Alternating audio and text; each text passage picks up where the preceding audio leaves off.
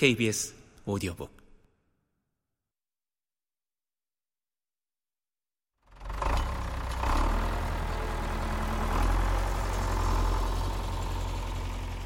아바나에 도착하자마자 나는 이 선택이 매우 옳았음을 확신할 수 있었다.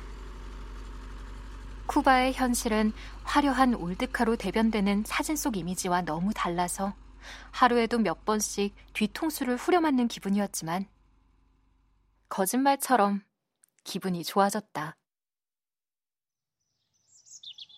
우선 형편없는 침대에서도 어찌나 꿀잠을 자고 가뿐하게 일어나는지 신기할 정도였다. 비행기에 올라탄다고 그 전의 문제들이 사라질 리 없는데도 일상의 터전과 물리적으로 단절되면 놀라울 정도로 머리가 가벼워지기도 한다. 더구나 쿠바에서는 인터넷 연결이 거의 불가능해서 강제 디지털 디톡스까지 되니 머리를 비우고 싶은 사람에게는 금상첨화다. 설탕이 잔뜩 들어간 쿠바식 모닝커피는 들뜬 마음을 한껏 더 고양시켰다.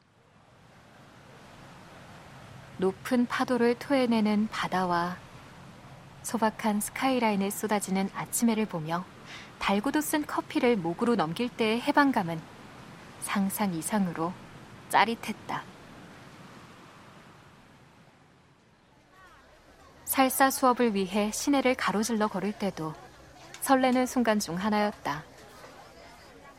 빈곤과 무질서가 곳곳에 배어 있는 도시지만 아바나에서만 느낄 수 있는 특유의 자유로움이 있다.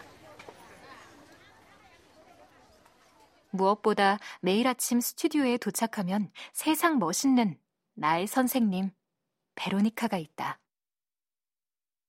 그녀와 춤추는 시간은 내가 이 먼 곳까지 온 이유이자 목적이었기에 음악이 시작되면 내 심장도 함께 뛰었다.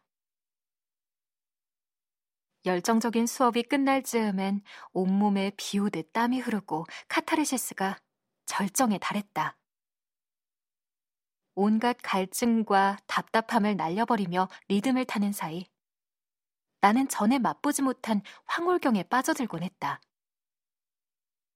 이토록 본능적 열망에만 충실한 시간을 보낸 것이 언제였던가?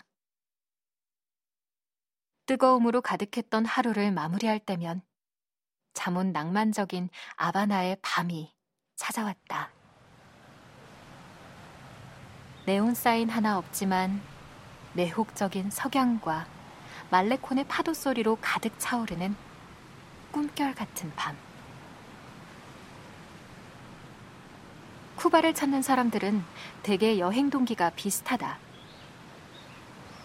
부에나비스타 소셜클럽의 음악이나 영화에 매료되었거나 체게바라의 모터사이클 다이어리를 보고 감동받았거나 해밍웨이의 삶과 작품에 영향받았거나 살사춤에 빠져 카리브해의 나라들을 동경해왔거나 올드카를 타고 시가를 피우고 모히또와 럼주, 춤과 음악에 취해 밤을 지새우기 위해 열악한 환경을 감내해가며 아바나로 몰려든다. 나 역시 비슷한 이유로 언젠가 꼭 쿠바에 가리라 결심하곤 했다.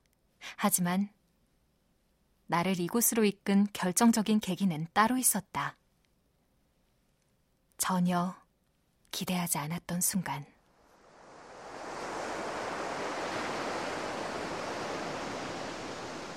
내 마음에 폭풍이 몰아친 그날. 단언컨대 그것은 내 삶에서 매우 중요한 사건으로 기억될 것이다.